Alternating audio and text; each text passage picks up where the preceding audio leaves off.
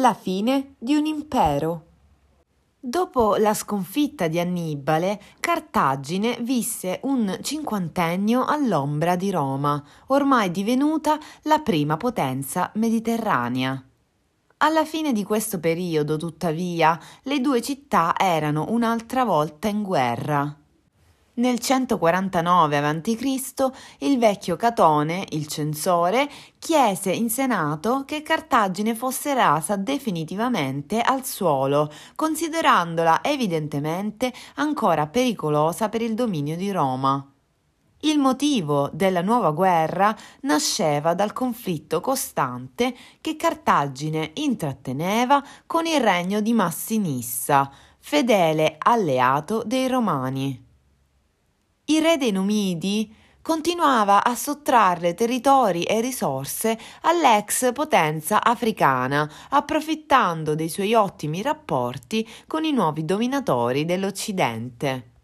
All'ennesima provocazione dei Numidi, nel 151 a.C., Cartagine dichiarò guerra a Massinissa, il conflitto fu una catastrofe per Cartagine, ma ai romani sembrò inaccettabile che la città si fosse riarmata. Per questo dichiararono guerra all'antica nemica.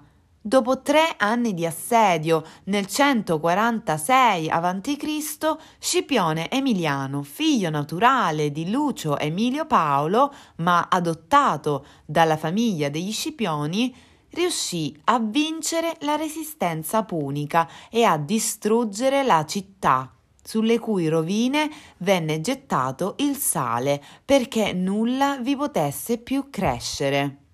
Secondo lo storico greco Polibio, che aveva accompagnato Scipione nell'assedio, il generale romano pianse alla vista della città in fiamme, citando i versi dell'Iliade in cui si profetizzava la distruzione di Troia.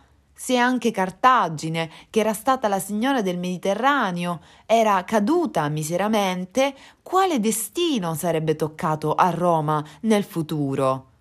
In quello stesso anno un altro generale romano, Lucio Mummio, conquistò la città greca di Corinto e la rase al suolo. Il nuovo impero mostrava il volto più duro e insolente, totalmente privo di clemenza nei confronti del nemico, anche quando si trattava di città ormai inermi. Ma la fine di Cartagine non fu definitiva la posizione in cui sorgeva l'antica potenza era troppo favorevole per non far pensare alla possibilità di una sua rifondazione. Già nel 123 a.C., appena un quarto di secolo dopo la distruzione, il tribuno della plebe Druso proponeva di rifondare Cartagine. Fu solo sotto Cesare e Augusto che Cartagine fu riedificata. In pochi decenni tornò ad essere una delle città più prospere, popolose dell'impero romano.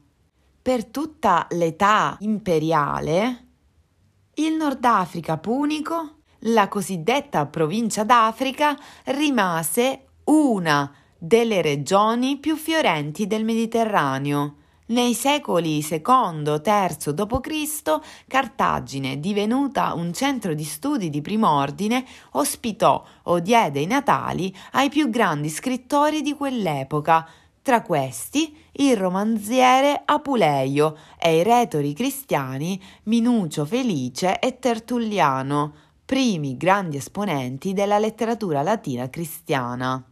Tra gli ultimi letterati che studiarono a Cartagine vi fu Agostino, 354-430, il più importante tra i padri della Chiesa e uno dei massimi scrittori di tutti i tempi. La provincia d'Africa visse nel IV secolo il suo canto del cigno, prima di essere conquistata dai Vandali del re Genserico nel V secolo dai bizantini di Giustiniano nel VI e infine dagli arabi sul finire del VII. Ma la cultura romana non era passata in vano.